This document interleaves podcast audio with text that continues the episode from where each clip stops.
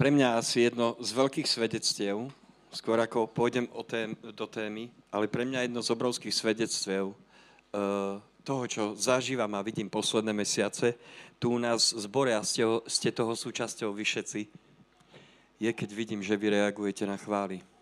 Toto bola naša modlitba a túžba na začiatku roku s Rastom, keď sme sa stretávali a hovorili sme, že chceme preraziť chvály.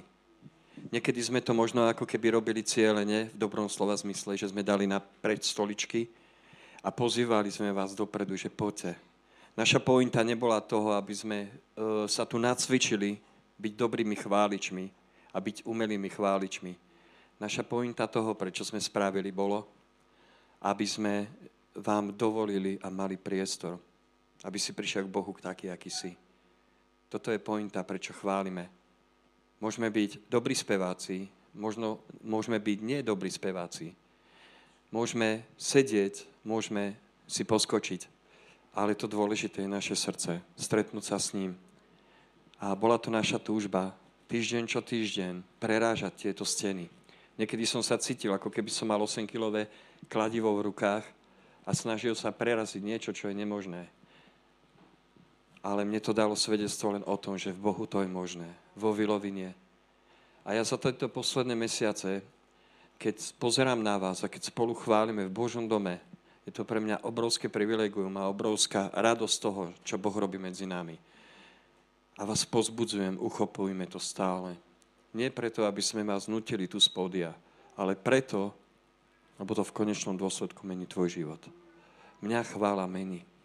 Mení moje postoje, mení to, ako vidím môjho milovaného Ježiša, vidím, ako túžim po ňom a sa to, nehambím sa to povedať ako chlap.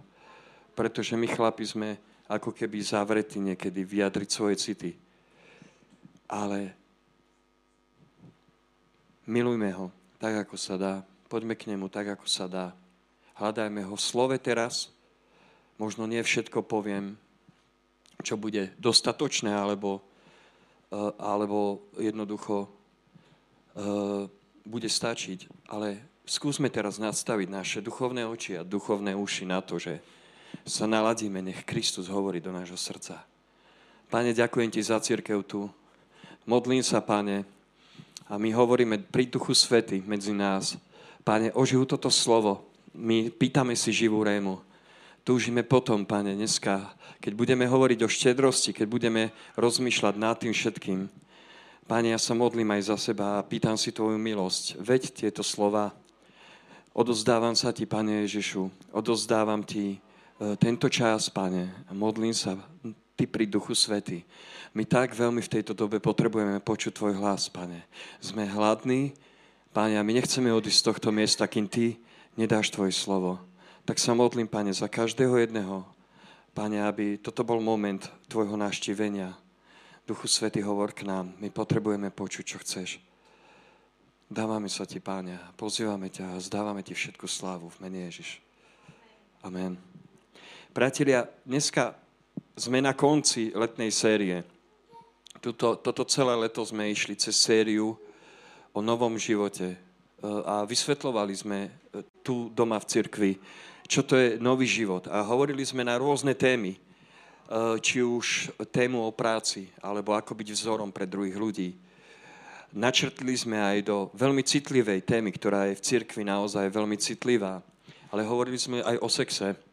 Jednoducho, ako správne pozerať, aký mať správny pohľad. A ja si myslím, že toto je tiež jedna z vecí, kde ako církev rastieme na Slovensku. Že ako keby sa bojíme vyťahnuť tieto témy, ale nejdem do toho, len to pomenujem. A, a, a tam sú všetky témy, cez ktoré sme prešli, nebudem ich vymenovať, ale ja dnes budem kázať na poslednú z tém a ako to tam môžete vidieť, tak budem kázať o štedrosti. Je to úžasné, nie? Že keď môžeme kráčať Božej štedrosti, tak sa modlite aj za mňa, aby mi uh, neodišli títo poznámky, lebo boli trochu technické problémy, ale keď odídu, tak potom musím sa iba nechať na Ducha Svetého, aby ma viedol.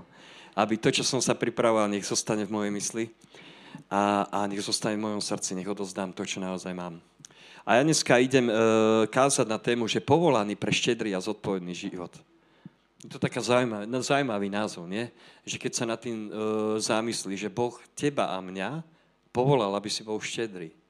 A nielen to, aby si bol aj zodpovedný vo svojej štedrosti. A ja dnes chcem poprepletať e, nejaké momenty z môjho života. Mal som veľké pokušenie hovoriť svoje svedectvo ale nechcem sa tu kázeň čo kázeň postaviť a hovoriť o svojom živote, ale som si uvedomoval, že veľa z vás možno nepoznáte môj príbeh. A chcel som to položiť ako taký základ kázne, ale nakoniec som si to rozmyslel a pôjdeme úplne do niečoho iného, ale chcel by som vyťahnuť nejaké momenty k téme o štedrosti, čo sme si prešli ako rodina, alebo aj ako, ako jednotlivec. Takže povolaný pre štedrý a zodpovedný život. Nechaj si to dneska vliať do svojho srdca že ty si povolaný byť štedrý. Nie s výčitkou, že ty musíš byť štedrý, lebo nie. Ale dnes je mojou túžbou, keď budem hovoriť na túto tému, aby Duch Svety nám dal také správne pochopenie, že čo je to byť štedrý a prečo sme štedrí. Lebo štedrí e, dokážu byť aj ľudia vo svete, nie? Koľko ľudí stretneme, sú úžasní, krásni ľudia, proste zlatí, rozdajú sa pre druhých ľudí. Ale ja verím, že Božia štedrosť a to, že sme štedrí, má úplne iný koreň ako ten, ktorý je vo svete. A skôr, ako pôjdem do témy a budem viac a viac hovoriť o štedrosti, tak keď som sa modlil nad slovom, tak som vedel, že e, skôr ako pôjdem na nejaké tie praktické veci alebo princípy, ktoré budeme vyťahovať z Božieho slova, dneska budeme mať dve dlhšie časti a pár veršov k tomu, ale uh, uh, ja túžim položiť taký základ, že prečo sme štedri. Tak pôjdeme hneď do Božieho slova, tak si môžete otvoriť rímských list Rímanom, 5. kapitola a budeme čítať od 5. Uh, e, od 1. veršu po 11. A ja to prečítam. A tam sa píše, že keď sme teda ospravedlnení z viery, máme pokoj s Bohom skrze nášho pána Ježiša Krista Skrze Neho, skrze Pána Ježiša Krista, sme vierou získali aj prístup k milosti. Dvere sú otvorené, priatelia. Dvere sú otvorené, ktoré zostávame a chválime sa nádejou na Božiu slávu. No nie len to, ale chválime sa aj súženiami. Máme súženia? Verím tomu, že máme. Lebo vieme, že súženie vedie k vytrvalosti, potom vytrvalosť vedie k skúsenosti, a skúsenosť k nádeji. Slava ti, Ježiš. A nádej neklame, pretože Božia láska je rozliata v našich srdciach skrze koho? Skrze Svetého Ducha, ktorého sme dostali. Veď Kristus v určenom čase, keď sme mm, boli ešte bezmocní, zomrel za bezbožných. Sotva, kto zomrie za spravodlivého. Vidíte, tu naražíme na to, uh, dovolím si to ako keby vstúpiť do toho. Vidíte, tu narážame na to, keď som hovoril, že ľudia vo svete dokážu byť štedri, dokážu sa aj obetovať. Takže sotva, kto zomrie za spravodlivého, aj keď za dobrého sa azda niekto odhodlá zomrieť. Ale počúvajte, no Boh dokazuje. Boh dokazuje svoju lásku k nám tým, že Kristus zomrel to najdrahšie a najcenejšie, čo mal svojho syna že Kristus zomrel za nás, keď sme boli ešte hriešní. Tým skôr teraz, keď sme boli ospravedlnení jeho krvou, budeme skrze neho zachránení pred hnevom. Ak sme smrťou jeho syna boli zmierení s Bohom, keď sme boli ešte nepriateľmi, tým skôr budeme zachránení jeho životom potom, keď sme boli s ním zmierení. Sláva ti Ježiš. A nie len to, ale aj Bohom sa chválime skrze nášho pána Ježiša Krista, skrze ktorého sme teraz dostali zmierenie. Wow. Úžasné, úžasné, úžasné verše. Ak dnes mám hovoriť o štedrosti, a ak je vôbec nejaký text v Božom slove, ktorý v písme tak jasne vykresluje Božiu štedrosť, tak to je práve táto časť. To je práve táto časť, ktorá vykresľuje o tom, že Ježiš bol ochotný dať za teba a mňa svoj život. Pavol píše do cirkvy v Ríme tieto dôležité pravdy. Cirkev v Ríme toto potrebovala počuť. A jedna z vecí, ktoré Pavol kládol v liste Rímanom, boli presne títo základy, teologické základy. Prečo sme spasení? Nový život v Kristovi. Už není viac odsudenia tých, ktorí sú v Kristovi Ježišovi. A dotýka sa presne týchto tém. A možno ti to nedáva zmysel, že prečo kladiem práve tento základ, ale môj prvý bod, prečo kladiem tento základ, je, že si musíš uvedomiť to, že Boh je k tebe štedrý. Nie, že ja žijem štedrý život, ale ja žijem ži- štedrý život preto, lebo tu bol niekto skôr, ktorý bol štedrý. A toto chcem vykresliť, kým pôjdeme do viac bodov, že Boh je ten, ktorý je prvý štedrý. Ku tebe a ku mne. A význam tohto slova štedrý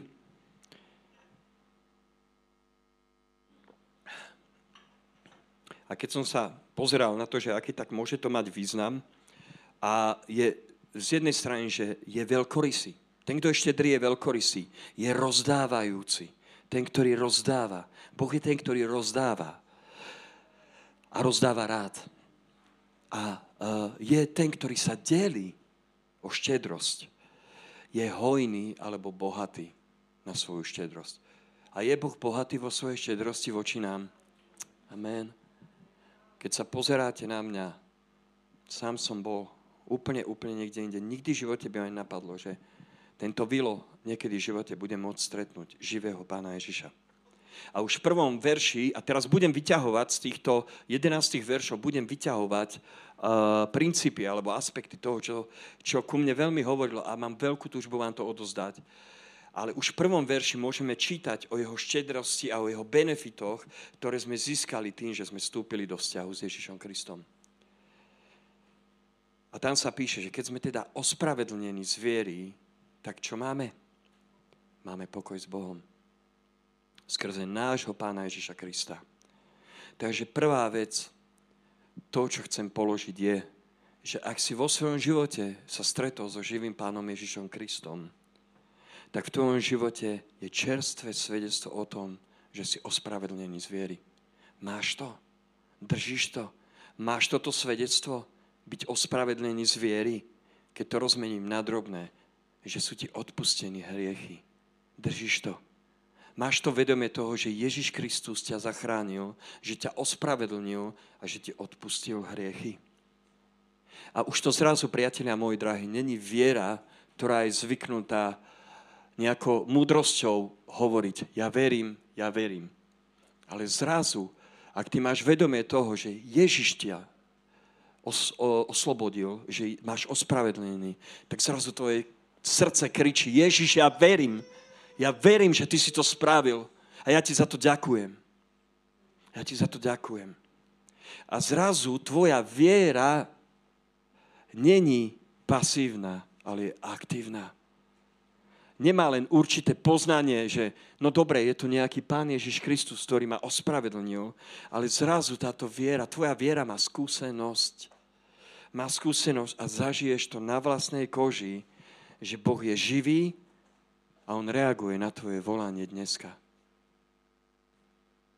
Ak si tu, ak pozeráš možno tento stream alebo budeš pozerať archív, chcem ti povedať to, že Boh ťa hľadá a bude reagovať na tvoju vieru. Volaj na ňo. Volaj na ňo. Chcem ti povedať dobrú správu, že Ježiš ťa miluje. A Ježiš túži potom, aby sa s tebou stretol, aby si mohol prijať to, že on je ten, ktorý ťa ospravedlní pred svojim otcom. Toto je ten základ, priatelia, ktorý vo svojom živote môžeme položiť. A keď sa pozerám na vás, ktorí ste to mnohí už spravili, a veľa, veľa rokov ste pri pánovi a, máte prvú lásku a, a túžite po ňom ale toto je ten základ. Keď hovoríme o Božej štedrosti, tak si nadstávame to vedomie na to, čo On spravil pre nás. Ak chceš spoznať Boha, možno ho nepoznáš, tak ti dám iba jednu otázku. Ako ho chceš poznať, keď mu nedáš vo svojom živote priestor ani, aby sa ti predstavil? Ako chceš poznať Ježiša, keď mu nedáš priestor, aby sa ti predstavil? Keď nepochopíš, aké má Boh s tvojim životom zámery, ako? Ako? Ako budeš vedieť, pochopiť, že ten Boh, o ktorom ti tu teraz Vilo hovorí, je štedrý? Ako to budeš vedieť? Povedz mi. Keď nie, iba s tým vedomím, že zrazu ten Ježiš príde do tvojho života, odpustí ti hriechy a ty zrazu naplno cítiš na každom kúsku svojho tela to, že ťa Ježiš miluje a že je dobrý. Páne, ďakujem ti za to, že si dobrý k nám. Vyznávam to z tohto miesta, že si dobrý a že si to vážime, to, čo robíš, Páne. A takéhoto Boha ja spoznávam každý jeden deň. Takéhoto Boha spoznávaš ty každý jeden deň. Či si pri ňom rok, alebo si pri ňom 30 rokov, alebo si pri ňom 5 rokov. Boha, ktorý je s tebou, keď máš málo, Boha, ktorý je s tebou, keď máš veľa, Boha, ktorý s tebou plače, Boha, ktorý sa s tebou raduje, Boha, ktorý je úplne v centre tvojho života, pretože je prítomný a chce svoje srdce zdieľať spolu s nami. Bez tohto vedomia, priatelia moji, ešte sa hupnem do, tej, do toho prvého veršu, že si ospravedlený z viery a že sú ti odpustené hriechy, nebudeš môcť vidieť Boha. Takého, aký je vo svojej podstate. To, prečo obetoval svojho syna. To, prečo si dostal milosť.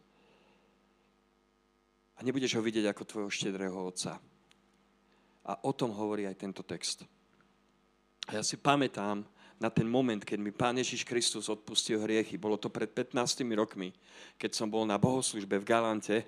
Inak taký paradox, lebo dneska tam práve naš, naši pastori slúžia a presne v tom zbore, kde som ja uveril. A, a, a bol, bol, bol, boli to zlatí ľudia, ktorí sa k nám vystreli. A ja si pamätám na ten moment, keď som tam došiel ako narkomán, proste z ulice, bol som tuším 3-4 dní e, v Teen Challenge, proste rozrezané ucho takto e, prepolené, noha rozrezaná. A tak som sa tam dohúbkal, dokrýval. A ľudia tam chválili. A hovorím to aj vo svojom svedectve, ale jednoducho a zrazu som cítil Božiu lásku vo svojom živote prvýkrát.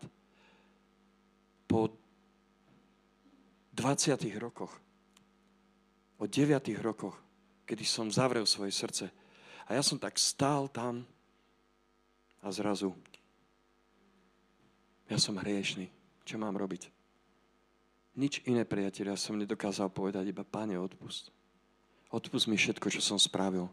Keď som toto spravil, zrazu o to, o čom ti hovorím teraz, sa stalo realitou. Živý Ježiš vstúpil do tohto momentu a zobral ten baťoch. Tej nenávisti, toho zneužitia, tej závislosti, tie roky úplne v tme, na ulici, vychodené nohy, žiadny zmysel a tak ďalej. A zrazu ja som vedel, že ten prítomný Ježiš, o ktorom vám tu dnes hovorím, on je tam v tom momente. A prvýkrát vo svojom živote som cítil, čo to je byť milovaný. Nie materinskou láskou, nie otcovskou láskou telesnou, a zrazu som vedel, že Boh ma miluje. A bolo to tak veľmi blízko a reálne. Priatelia, Boh je štedrý. Ja túžim, aby sme dneska možno dali priestor Svetému Duchu. Nech hovorí k nám k tejto téme. Aký štedrý je k tebe? Pretože on je veľmi štedrý. Veľmi je štedrý. Druhá vec, ktorú môžeme vidieť v tomto prvom verši, sa tam píše, že ak som ospravený z viery, tak získavam skrze pána Ježiša čo? Pokoj. Pokoj s Bohom. A Ježiš nás zmieril s Otcom. A toto slovo pokoj, ktoré sa tu píše v, e, v, tých, v, v tomto prvom verši, nie je pokoj v tom zmysle, že si vydýchneš a povíš, fú, tak už mi Boh odpustil, tak je všetko dobré. Toto nie. Toto slovo pokoj znamená stav vojny. Keď je jeden nepriateľ medzi druhým a majú moje spolu sa dohodnú o miery. Je to ten pokoj, keď sa dvaja nepriatelia, aj keď teraz veľmi idem na tenkú láčku, lebo Boh není náš nepriateľ, ale pochopte ma, tento pokoj, ktorý sa tu píše v liste Rimanom, je presne ako sa to tam aj píše, že vrátim sa do toho, keď sme teda ospravedlení zviery, máme pokoj s Bohom skrze nášho Pána Ježiša Krista. Tento pokoj sme získali vďaka Ježišovej obeti. A preto už sme není Boží nepriatelia. Ty a ja už si není nepriateľ Boha.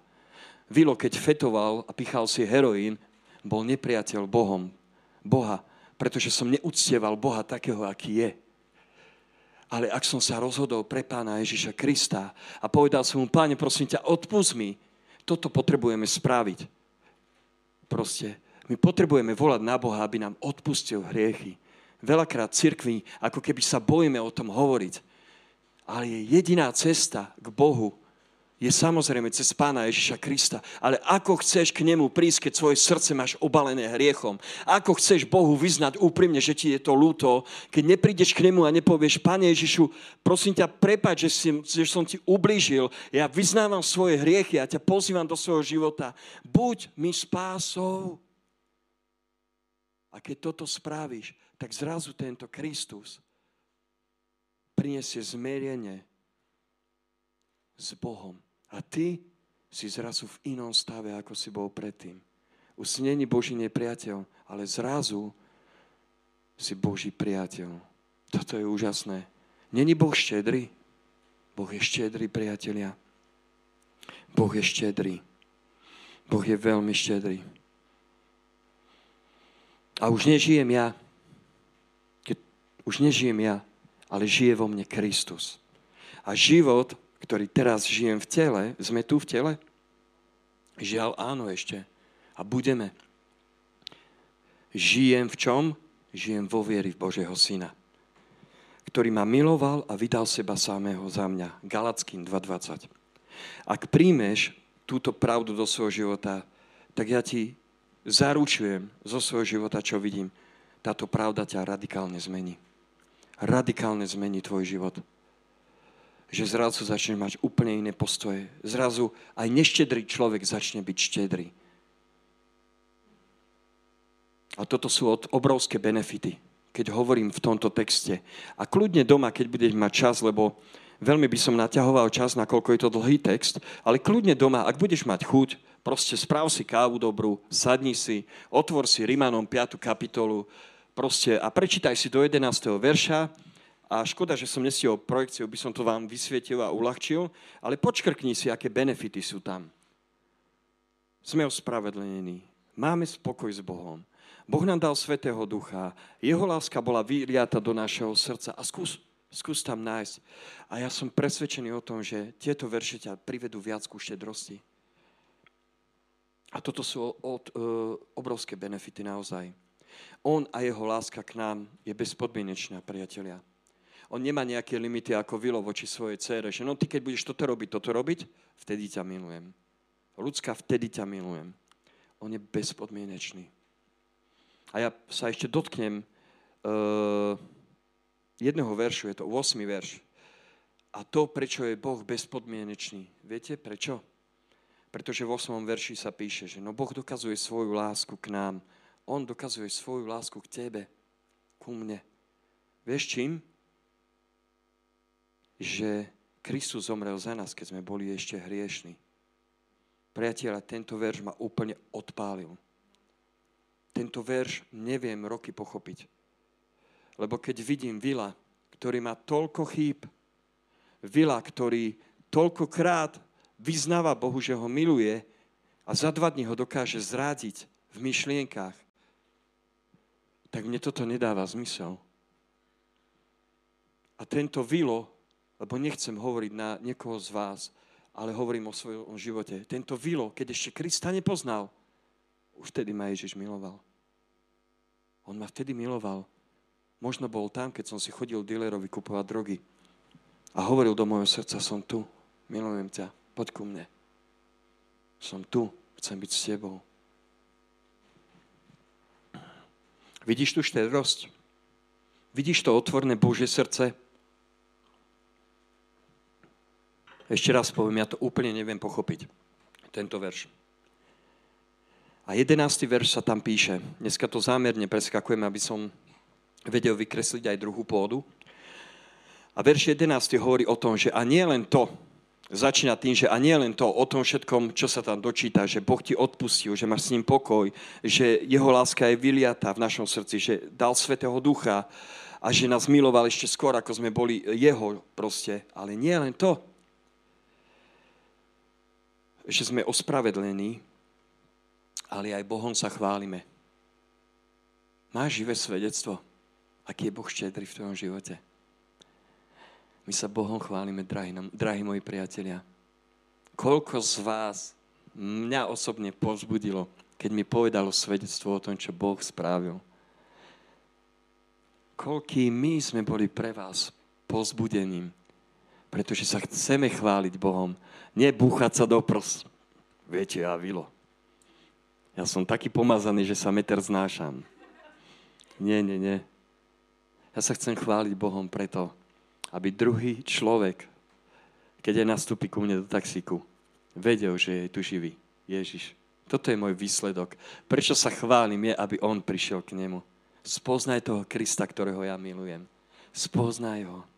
Takže ja sa chcem chváliť Bohom skrze nášho pána Ježiša Krista, skrze ktorého som dostal zmierenie. A pomaly budem nadvezovať na tento môj druhý bod. A prvý bod bol o tom, že som vám sa snažil vykresliť, že Boh je štedrý otec. A, a budem sa snažiť nadviazať na môj druhý bod, ale toto slovo zmierenie, alebo inak povedané slovníkom 21. storočia, ospravedlnenie, a ako aj komentári hovoria k tomuto textu, je, priatelia moji, prítomnou realitou to, čo sa stalo. To, že sme zmierení s Bohom, sa nestalo pred 15 rokmi. To, že si ty zmierený s Bohom, platí aj dnes. Toto je realita, čo žiješ. Toto je prítomný stav, že Boh nás zmieril. Teda Ježiš, že nás zmieril s Otcom. A není to dôvod žiť štedrý a radosný život? Hovorím, ja keď som uveril, tak poviem to slovníkom Vila, mne odpalilo úplne poistky Zrazu si zoberte chlapa, ktorý nenávidel celý svet za to, čo mu bolo a zrazu, keď Pán Ježiš zobral toto bremeno, tak ja som bol tak šťastný, že som to nevedel pochopiť. Ja som bol tak šťastný, že je tu niekto, kto mi odpustil. A toto zmierenie nám prinieslo radosť a, a, a e, šťastie do nášho života, lebo Boh je štedrý. Ako sa píše v druhom liste Korintianom 5.19, že veď Boh v Kristovi zmieril svet so sebou v nikom inom, len v Kristovi. Nepreči, e, nepočítal ľuďom ich previnenia a nám uložil ohlasovať svoje, uh, slovo zmierenia. Na, napokým som vybral tento text, lebo počúvajte, čo píše ešte aj Roháčkov preklad. Že akože Boh bol v Kristovi meriať so sebou svet, nepočítajúc im ich hriechov, teraz počúvaj, a položil do nás slovo zmierenia. Boh položil do teba a do mňa slovo.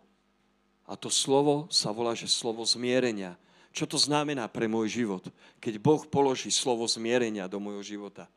Znamená to, že keď mi bolo odpustené, tak ja to mám dávať ďalej.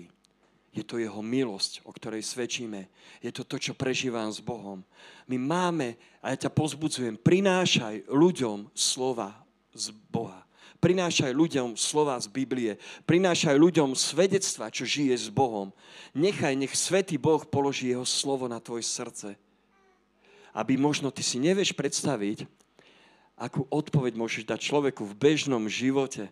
Ty nemusíš tam dojsť taká hrubá Biblia so zlatými stránkami a povedať, vieš, ja mám 7 rokov teologickej školy, vďaka Bohu za teológov. A ja ti teraz idem vykladať verše, čo to znamenajú.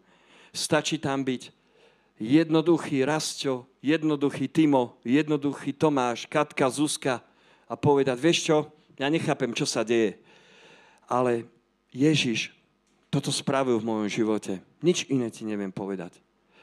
A Božia moc dokáže zmeniť človeka. Nie Vilo, nie Katka, nie Zuzka, nie... Môžeš si tam dať akékoľvek meno. Takže Boh položil do nás slovo zmierenia. A ty a ja sme Bohom požehnaní. Ty si požehnaný. Môžeš sa otočiť svojmu susedovi a povedz povedz mu, že Boh je k tebe štedrý, lebo ty si požehnaný. Ty si požehnaný. Ako veľmi sa bojíme povedať toto slovo, nie v církvi. Ty si požehnaný. Joj. Ja, vieš, Boh je taký dobrý. Ja viem, že som požehnaný, ale vieš, všetko pán, vďaka mu. Ty si požehnaný, priateľov. Si pamätám jedných známych, nebudem ich menovať, koľkokrát niekedy mi len napíše messenger a napíše mi, bratu, ty si požehnaný muž. A ja mu napíšem, ja mu napíšem e, naspäť. Hovorím, ty si požehnaný otec. A žehnáme si, žehnáme si cez messenger v dobe 21. storočia. Pošlem ti požehnanie cez messenger. Ale, ale toto je to vedomie toho jednoducho, že veľmi to zmení tvoju mysel, tvoj, tvoj zmyšľanie o Bohu, keď si povieš, nie s pýchou, no ja som požehnaný, ale keď si povieš, že Boh ma požehnal Vieš, prečo ma požehná, vieš, prečo som štedrý, lebo ja toto nemám zamknuté vo svojom srdci, ale ja, ja to púšťam ďalej. Ja to púšťam ďalej. A druhý bod uh, tohto slova, o ktorom uh, kážem, je, že som nazval, že byť povolaný pre štedrý život znamená rozhodnúť sa byť požehnaním rozhodnúť sa byť požehnaním. A možno keď teraz trošku teologicky váhaš, že no ale tak Vilob trošku si prestrelil. Prečo? Tak si otvoril so mnou Genesis 12. kapitolu, druhý verš. Je to kontext e, Abraháma, keď ho Boh povolával a keď Boh dal e, na srdce, že pôjde z inej krajiny, presťahuje sa do druhej krajiny a ja to len veľmi, veľmi, veľmi skrátim a že bude, bude toľko jeho detí ako hviezd na nebi. Viete, čo mu tam povedal Boh v druhom verši? Popri tom všetkom, ako Abrahamovi dával zaslúvenie, v prvom verši hovorí, že odiť a presťahuj sa do druhej krajiny, čo znamená, Boh dával na jeho život povolanie, aby naplnil jeho plán. Zasluboval mu, že bude z neho veľký národ, ale popri tom všetkom, počúvajte ma, môj drahý, popri tom všetkom Boh mu nezabudol spomenúť toto slovo. Druhý verš, hovorí Boh, urobím z teba veľký národ požehnám ťa, zvelebím tvoje meno a teraz počúvajte. Boh hovorí, že buď požehnaním, nie že požehnám ťa, požehnaním a toto mení úplne iný kontext toho, prečo nás Boh požehnáva. A je to s vykričníkom, takže to môžeme brať z jednej strany ako keby Boží láskyplný rozkaz. Ja túžim potom, aby ty si bol požehnaním, aby si bol štedrý voči druhým ľuďom aby si si nezavrel svoje srdce, ale buď požehnaním a chcem to povedať nad tvojim životom, že ty buď požehnaním pre Sásovu, pre Bánsku Bystricu, tam, kde si vo svojom domove, buď požehnaním. Chápete to? Bože srdce už tedy, keď dalo Boh, keď dal povolanie na Abraháma, už tedy túžil potom, aby Abraham bol požehnaním pre druhých ľudí. Hmm. Tak si znovu otvorme Biblie, pôjdeme do Jána, 6. kapitoly a budeme čítať dlhšiu časť. Uh, je to od prvého veršu po 13. Takže keď žijeme v tomto vedomí, že Boh je štedrý otec, vieme sa prehupnúť do druhého bodu. A čítam. Potom Ježiš odišiel na druhú stranu Galilejského, čiže Tiberiackého mora. Šiel za ním veľký zástup ľudí, pretože videli znamenia, ktoré robil na chorých. Ježiš vystúpil na vrch a posadil sa tam so svojimi učeníkmi. Blížila sa pascha, židovský sviatok, keď Ježiš pozdvihol oči a videl, že k nemu, že k nemu prichádza veľký zástup, povedal Filipovi, kde nakúpime chleba, aby sa títo najedli. Ale to povedal preto, že ho chcel vyskúšať, lebo sám vedel, čo urobí. Filip mu odpovedal, ani za 200 denárov chleba nebudeme, nebude dosť, aby sa každému ušlo aspoň trochu. Jeden z jeho učeníkov, Ondrej, brat Šimona Petra, mu povedal, je tu chlapec, počuješ to? Je tu chlapec, ktorý má 5 jačmených chlebov a dve ryby. Ale čo je to pre toľkých? Ježiš prikázal, usadte ľudí. Na tom mieste bolo mnoho trávy Inak zaujímavé slovo. Keď bolo sucho v lete, tak som veľa trávy na sasovských lukách nevidel. Ale na tomto mieste bolo mnoho trávy. Posadalo si tam teda okolo 5000 mužov. Ježiš vzal chleby, dobrorečil a rozdával sediacim.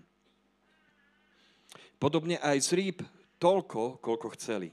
Keď sa nasytili, povedal svojim učeníkom, pozberajte nalamané zvyšky, aby nič nevyšlo na zmar. Po tých, čo jedli, pozbierali teda nalamané zvyšky, piatých jačmených chlebov a naplnili nimi 12 košov. Úžasné Bože požehnanie, priatelia. úžasné Božie požehnanie. Ak hovorím o štedrosti, aj toto je jeden z úžasných momentov. A môžeme vidieť, či v Novom zákone alebo v Starom zákone je ich mnoho, ale ja e, k tej téme, ktorú chcem dneska hovoriť, tak som vybral e, presne túto. A poďme teda trošku iba do tohoto príbehu. A tento príbeh je úžasný v tom, a dneska budem vykreslovať len jedného človeka. Je to malý chlapec. Takže našim hrdinom v tomto príbehu bude obyčajný malý chlapec s piatými chlebmi a dvoma rybičkami. A toto je náš hrdina dneska. Náš hero. Takže môžeme tu vidieť v tejto časti, že tento zázrak, ktorý pán Ježiš spravil, je spomenutý vo šty- všetkých štyroch evanieliách. Takže asi má nejakú váhu, prečo sa Boh rozhodol skrze Svetého Ducha, aby sme v ňom čítali cez všetky evanelia, že sa preleje tento príbeh. Takže môžeme si to štyrikrát pripomenúť. A je to obdobie chvíľu pred Veľkou nocou, lebo sa tam píše, že to je pascha a pascha je vlastne židovský sviatok. A pán Ježiš sa vracia chvíľu predtým z Becajdy, kde uzdravil muža, ktorý bol 38 rokov chorý. Inak toto je jeden z mojich obľúbených naozaj státi v písme, každý máte istotne svoju stať toto je pre mňa neskutočne silný príbeh. Ako, ako keď do toho trošku zabrdnem, že 38 rokov človek, ktorý mal problém a bol iba pri tej Becajde, pri tom jazierku a ako náhle sa zvírila voda, on sa snažil tam dostať, ale nič. Ale keď sa stretol so živým Kristom, tak on zrazu sa ho spýtal, že chceš byť zdravý, chceš chodiť? A zrazu na jeho slovo začal chodiť. Ale Pán Ježiš sa vrátil, ale židovskí farizeji a zákonníci boli pohoršení, pretože tento uh, zázrak spravil Pán Ježiš Kristus sobotu. Povedal tomu chromému, zober si svoje lôžko a choď, čo v sobotu bolo zakázané. A môžeme vidieť, že Pán Ježiš sa vracia z, z, z Becajdy, kde uzdravil tohto muža, ale takisto pohoršil, pohoršil náboženských vodcov, ktorí ho prenasledovali, pretože tento zázrak, ako som povedal, už spravil v sobotu. Takže môžeme vidieť, že po týchto udalostiach je Ježíš so svojimi učeníkmi, on odchádza na druhú stranu Galilejského mora, aby mohol byť na mieste, kde môže byť sám. Ale netrvá to však dlho a Ježiš vidí, že k nemu prichádza dáv ľudí, ktorí chce ísť za ním, istotne po tom všetkom, čo videli, čo Ježiš robí. A aj keď možno s pocitom, a nie je to Božie slovo, pochopte ma, teraz hovorí Vilo, aj keď možno s pocitom, že som unavený, chcem byť so svojimi učeníkmi. Chcem sa utiahnuť, chcem možno načerpať, pretože Ježiš bol v tele, bol takisto človek. Ale, a tu môžeme vidieť zase tú štedrosť, to Božie srdce, je pohnutý a zlomený srdci a túži slúžiť tomuto dávu. A zrazu, keď Ježiš vidí, ako prichádza tento obrovský dar, dav e, ľudí smerom k nemu, dáva Filipovi otázku, aby vyskúšali ich vieru, ako sa píše. Kde nakúpime chleba, aby sa títo najedli? Ale ako píše slovo, to povedal preto, že ho chcel vyskúšať, lebo sám vedel, čo spraví. A Filipová reakcia bola asi taká istá, ako by som to povedal ja. Páne, tak je tu toľko ľudí, odkiaľ máme zohnať máme, ani 200 denárov by nestačilo. A keď som si pozeral, že koľko asi tak denár uh, uh, uh, v tej dobe bol, tak jeden denár bol vlastne uh, jednodňová práca, mzda rímskeho vojaka, čo je po celom roku. A neviem, nechcem veľmi strieľať, ale aspoň to, čo som našiel, že tomu sa dá prirovnať možno k 10 tisíc eur pre toľko ľudí, lebo to je celoročná mzda, 200 denárov môže byť celoročná mzda toho, toho stotníka alebo rímskeho vojaka. Takže tiež to není nejaká malá suma, ale ja by som pravdepodobne zareagoval asi takisto ako Filip. Že, že OK, Bože, ale je tu strašne ľudí, ako ich máme nasytiť? Čo spravíme? A zrazu tu prichádza na scénu náš malý hrdina, ktorý, ako ho jeden z učeníkov spomína a hovorí, že je tu chlapec, ktorý má 5 jačmených chlebov a dve ryby. Ale čo je to pre toľkých? Musím si švihnúť, lebo E, nech dneska nenaťahujem príliš čas, ale nech naozaj zoberieme z Božieho slova to, čo treba. Takže vykreslím to. Máme tu malého chlapca, ktorý prinesie jeho desiatu, keď to môžem rozmeniť, na drobné. A idem hneď už do princípov, čo som našiel v tomto texte a čo myslím si, že veľmi hovorí v oblasti štedrosti k nám všetkým. Takže taký prvý princíp, čo môžeme vidieť v tomto príbehu, je, že žiť štedrý život znamená, že reagujem na nebo. Žiť štedrý život znamená, že reagujem na nebo. Vysvetlím. Ak vo svojich životoch chceme byť štedrými ľuďmi pre Božie kráľovstvo, tak naše duchovné oči a uši sa musia hýbať s potrebami pre Božie kráľovstvo. Ja sám musím byť dostatočne, počúvaj, dostatočne blízko k Ježišovi. A pri Ježišovi, aby som vedel, čo Ježiš chce spraviť práve teraz. A Ježiš v tom momente, čo chce spraviť práve teraz, je, že chce nasytiť zástup. A bol tam kto? Inak toto ma udivuje. Bol tam jeden malý chlapec, ktorý bol dostatočne blízko Ježišovi, aby počul túto potrebu. Viete, čo je paradox? Niekoľko tisícový dav tam bol ľudí. Prečo nikto z nich nepočul túto potrebu? Prečo nevyťahol? To tam bol naozaj jeden chlapec s chlebom? To naozaj tam nebola žiadna rodina, žiadny človek, ktorý by z ruksaku vyťahol, že Ježiš, ja tiež mám? Bol tu jeden malý chlapec. A ja verím tomu, že Božie slovo, keď je to zapísané, nám odkazuje, niečo vzácne, lebo Božie slovo je v tom úžasné a vzácne, že v rôznych obdobiach tvojho života dokáže prehovoriť z každého možného uhlu. V pravde, pretože Boh je pravda a pravdu sa nedá ošáliť, ale On ti vie poukázať. On ti vie poukázať. Takže bol tam malý chlapec, ktorý videl, počul a reagoval. Čo to pre teba znamená prakticky v každodennom živote? jedno svedectvo, malé kratučké, do témy.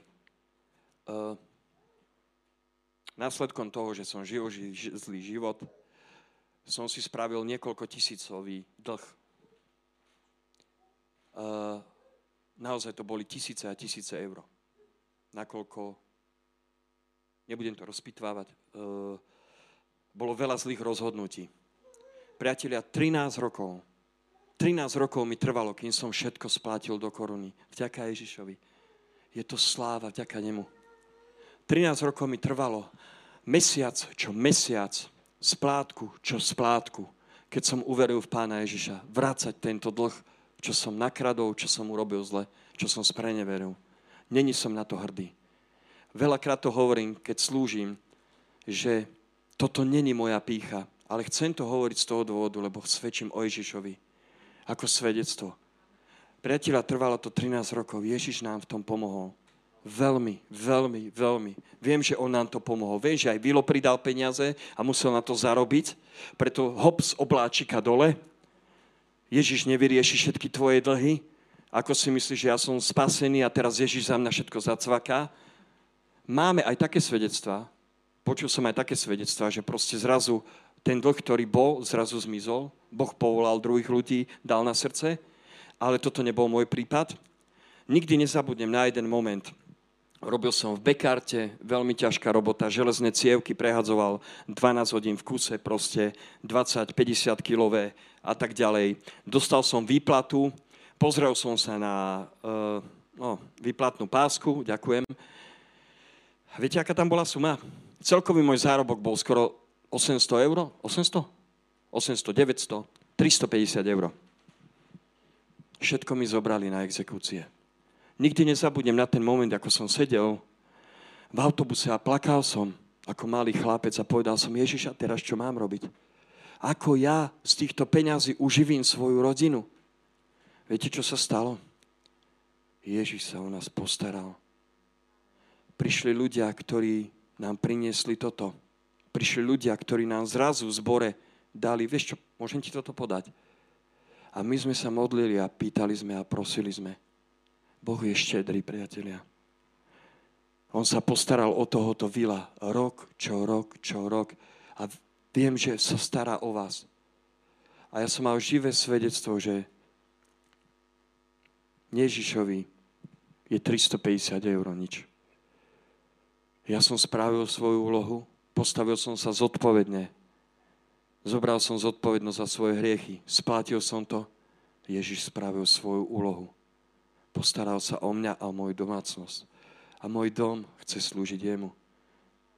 môj dom chce slúžiť jemu, lebo on je štedrý dárca. A musím sa naozaj brzdiť, aby som sa tu nerozreval z toho, ako som vďačný za to, ako tohto človeka proste zaopatril. A ja viem, že máte veľa svedectiev a poznáte ten moment, keď Ježiš zrazu sa postaral o vás. A ja ti chcem povedať, že ty máš čo dať druhým ľuďom. Ty máš čo dať druhým ľuďom. Veľakrát sa v zbore vyhovárame, že vieš, ja nestojím tu na podiu, tak ja nemám čo dať. Ty máš čo dať druhým ľuďom. Ani si nevieš predstaviť, ako tvoje slova potrebujú počuť druhí ľudia. Ako tvoj jednoduchý praktický skutok lásky potrebuje druhý človek. Máme takú krásnu fazónu na, uh, pochopte ma správne, že ako keby si dáme, veď to spraví ten druhý, veď to spraví Rastio, alebo to spraví uh, niek- niekto druhý, jednoducho. A máme tak veľa priatelia. Keď túto mentalitu štedrosti rozmiešame medzi nás, ja verím tomu, že svet toto bude priťahovať. Lebo toto v svete není normálne. Byť štedrý. Žiť život dávača je požehnaný život keď dneska hovorím, že byť povolaný pre štedrý život, tak ti chcem povedať, že žiť život v štedrosti je požehnaný život. Aj keď sa popri tom stretne s nepochopením, s využitím. Niektorí ľudia ti jednoducho nedajú naspäť to, čo si myslíš. Že ti, by ti mali dať. Ale o tomto to nie je, priatelia moji. Že život dávača nie je o tomto. Že život v štedrosti, viete, čo znamená? aspoň toho, čo pozorujem na svojom živote. Že život štedrosti znamená, že kráčam vo vedomí, že vidím toho druhého viac ako samého seba. Že jeho potrebu vidím viac ako samého seba. A ja, ja si dovolím povedať, že to je ďalší, pochopte ma správne, level Ježišovej lásky, ktorú nám ukázal.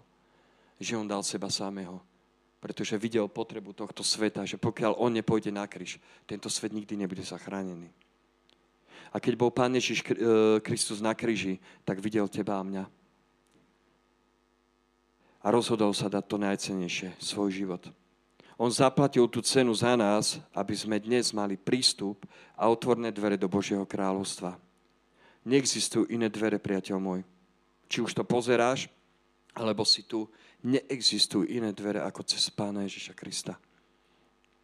Pretože On je štedrý darca. On nám daroval a ponúka nám spásenie a nový život s ním, keď hovoríme v kontexte celé leto nového e, človeka. Fú, zastavte niekto ten čas. Takže druhý ďalší princíp, ktorý tam vidíme. E, prvý, prvý princíp bol, len to pomenujem, že štedrý život znamená, že reagujem na nebo, mám otvorené oči, uši, a som v blízkosti Ježiša, proste žijem s ním, som dostatočne blízko Ježišovi, aby som vedel vo svojom živote rozoznať, že aha, toto treba, toto je potreba. Ježiš, ja chcem byť štedrý darca, som tu dávam, uvoľňujem tvoje požehnanie. Môj druhý princíp, ktorý vidím v tomto príbehu o malom chlapcovi, ktorý donesie uh, 5 uh, chlebov, dve rybičky, je, že žiť život povolaný pre štedrý život znamená, že som sa rozhodol zaplatiť cenu.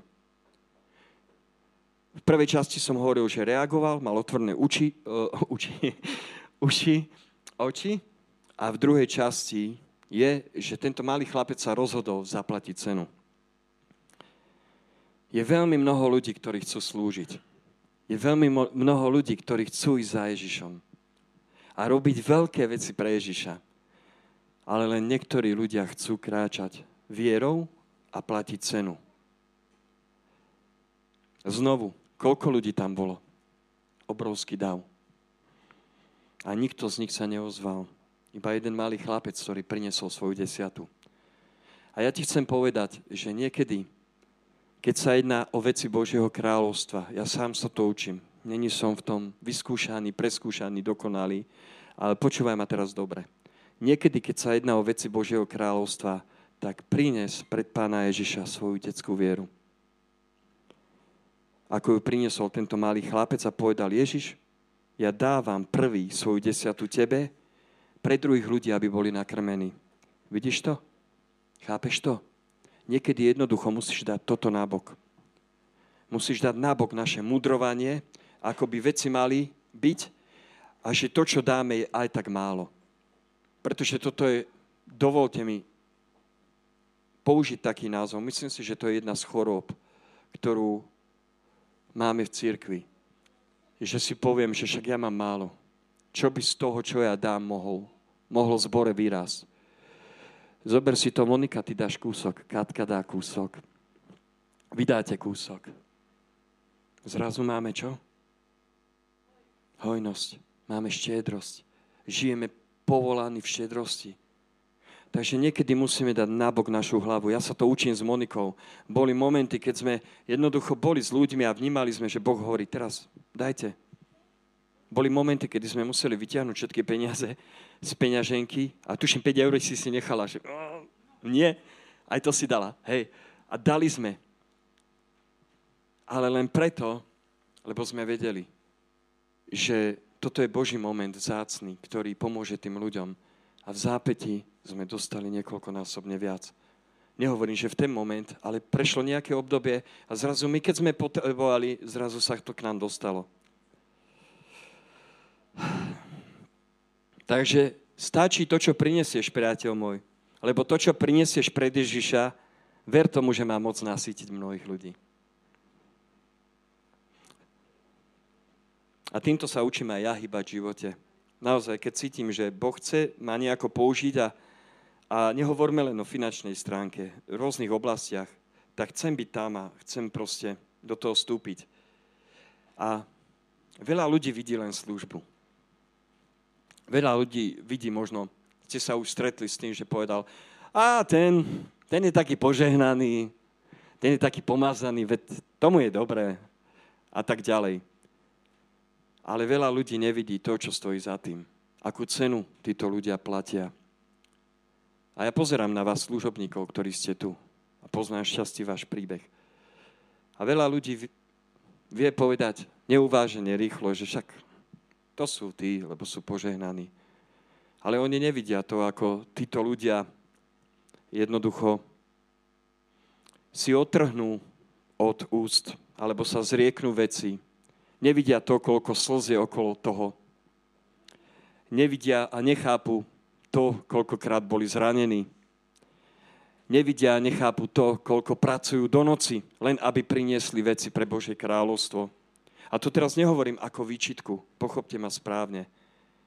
Ale ja chcem povedať, že toto, a chcem to povedať otvorene, vy ste pre mňa hrdinová viery. Vy ste pre mňa hrdinovia viery a som hrdý, že v zbore máme takýchto ľudí, ktorí platia cenu.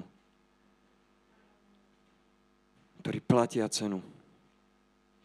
Ďalšie svedectvo, kratulinke. Pár mesiacov dozadu možno by ste o mne nepovedali a možno, že aj taký blízky tým, aj čo máme, aj, aj moja Monika, alebo ľudia v týme z časti vedia, ale pár mesiacov ja sám som prežíval uh, proste pocit toho, že to zdám.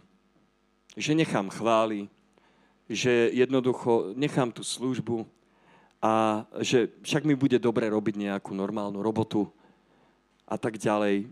A sám som bojoval s frustráciou, sám som bojoval možno s nepochopením, sám som bojoval so svojou identitou. A dneska sa tu otváram pred vami ako kniha. Naozaj. Ale ja vám chcem povedať, že práve v tomto období prišli ľudia, ktorí, či už to bola moja najlepšia priateľka a moja Monika, ktorá so mnou lúskala všetky tie veci doma.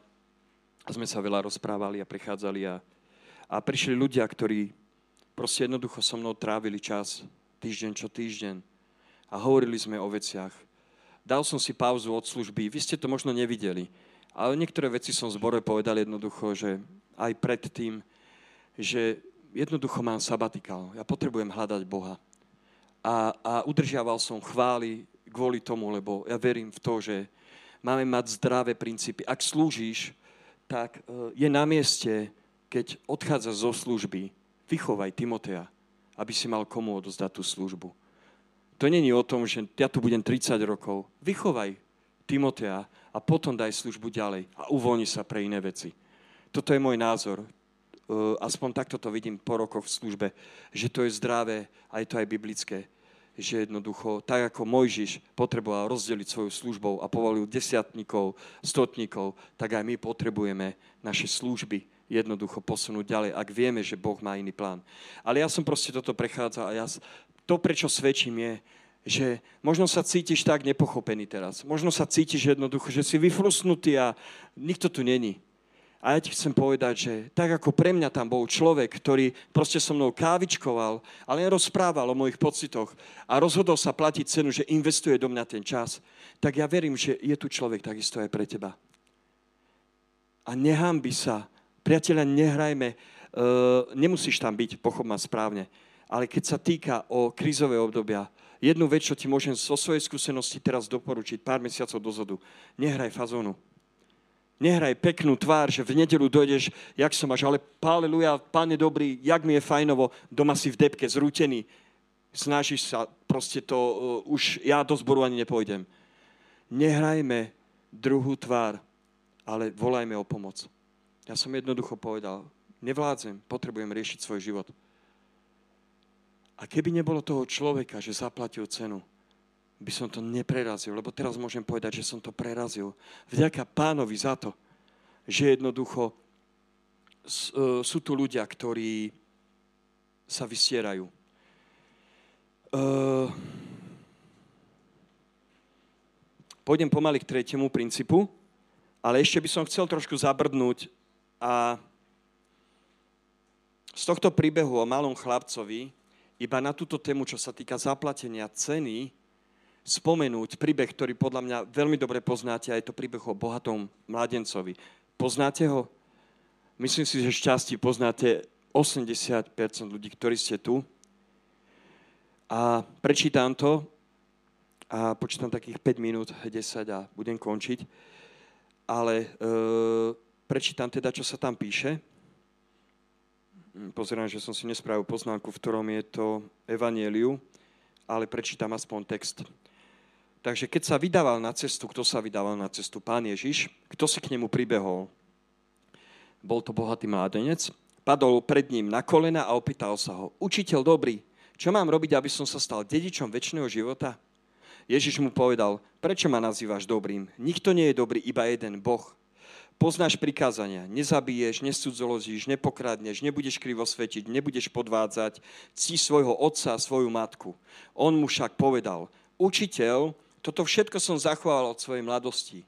Vtedy Ježiš, počúvaj toto, sa na ňo s láskou zahľadil a povedal mu, jedno ti chýba. Choď, predaj všetko, čo máš, daj chudobným a budeš mať poklad neby. Potom príď a nasleduj ma. Po týchto slovách mladenec zosmutnel a zarmutený odišiel, lebo mal mnoho majetku. Keď hovorím na tému zaplatiť cenu, máme tu situáciu, kedy prišiel za Ježišom veľmi bohatý mladý chalan. Bohatý mládenec.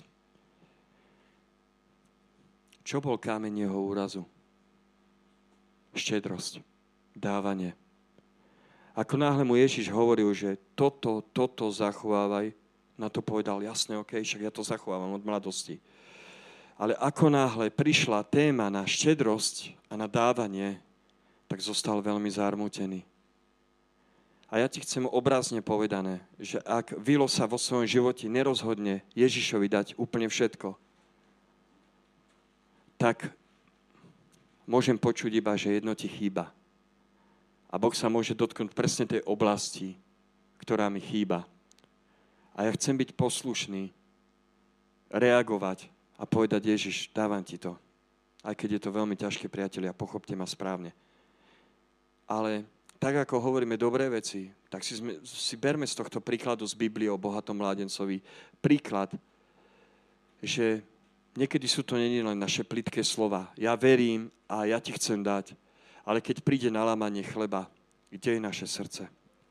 Tretí, posledný princíp v tomto príbehu je, a to nebude dlhý, bude len kratočky,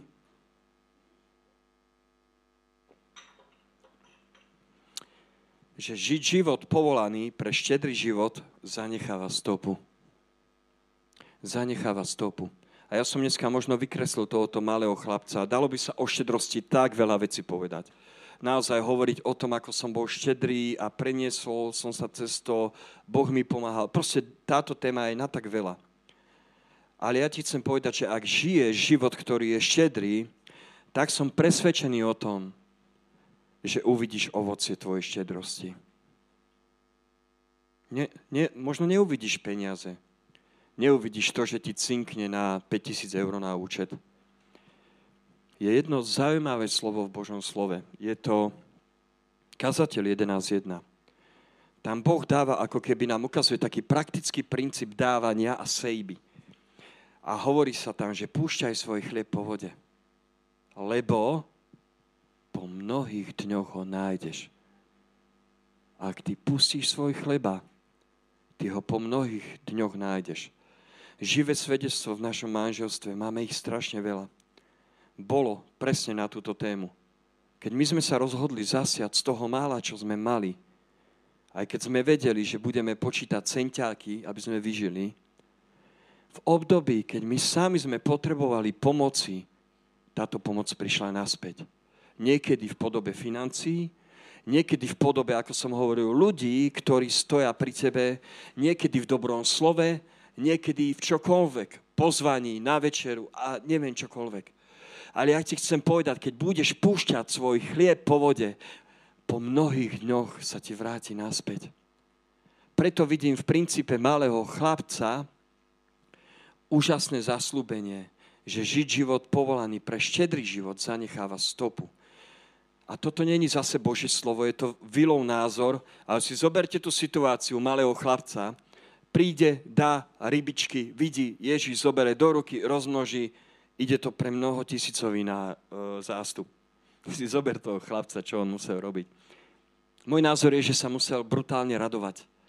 Že z tej poslušnosti, ktorú dal zrazu, nakrmil sa každý. Ale toto je iba môj, um, to, čo si ja myslím, nie je to Božie slovo, lebo Božie slovo nám to nehovorí, ale je to úžasné. A ideme ku koncu. A ja by som teraz chcel, že by nebudem robiť dneska nejakú výzvu. Ak chceš nejako reagovať, tak kľudne prídi. A či už keď budeme mať ešte čas chvál, lebo veľmi túžim, že by sme mali chváli a ešte vyznávali nejakú pieseň.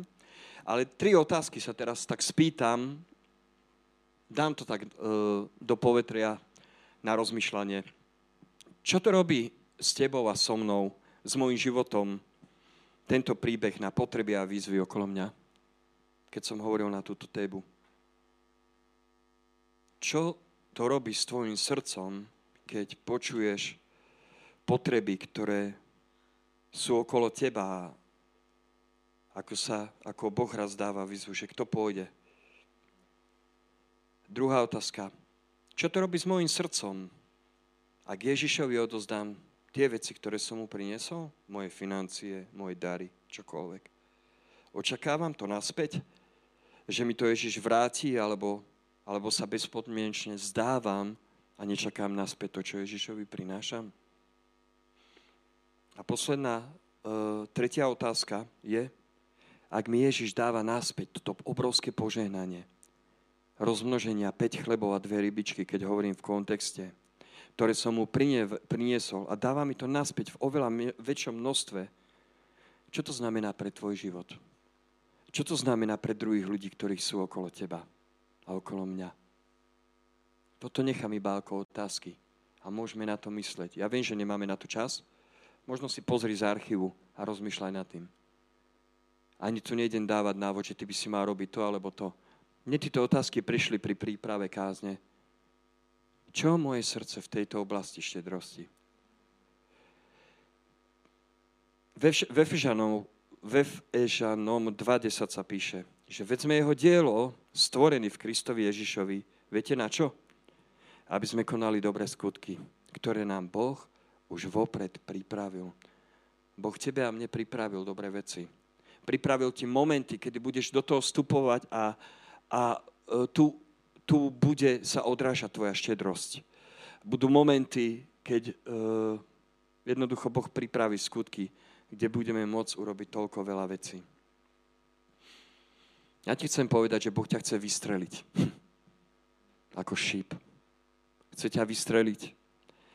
Obrazne ako jeden šíp, aby zasiahol cez tvoj život ešte veľa, veľa ľudí. Má pre teba a pre mňa dobré veci pripravené. A tvoja viera je to, čo hýbe Božím srdcom. Preto ver, že si povolaný pre štedrý život, priateľ môj. priateľka. Moja dcera ľudská, a týmto skončím, mi môže povedať tak veľa vecí, že doma počujem a tati, a tati, a tati, a mami. Ale ja keď vidím na jej živote, že to myslí naozaj vážne, že to, čo hovorí, myslí naozaj vážne a z presvedčenia, vtedy viete, čo spravím?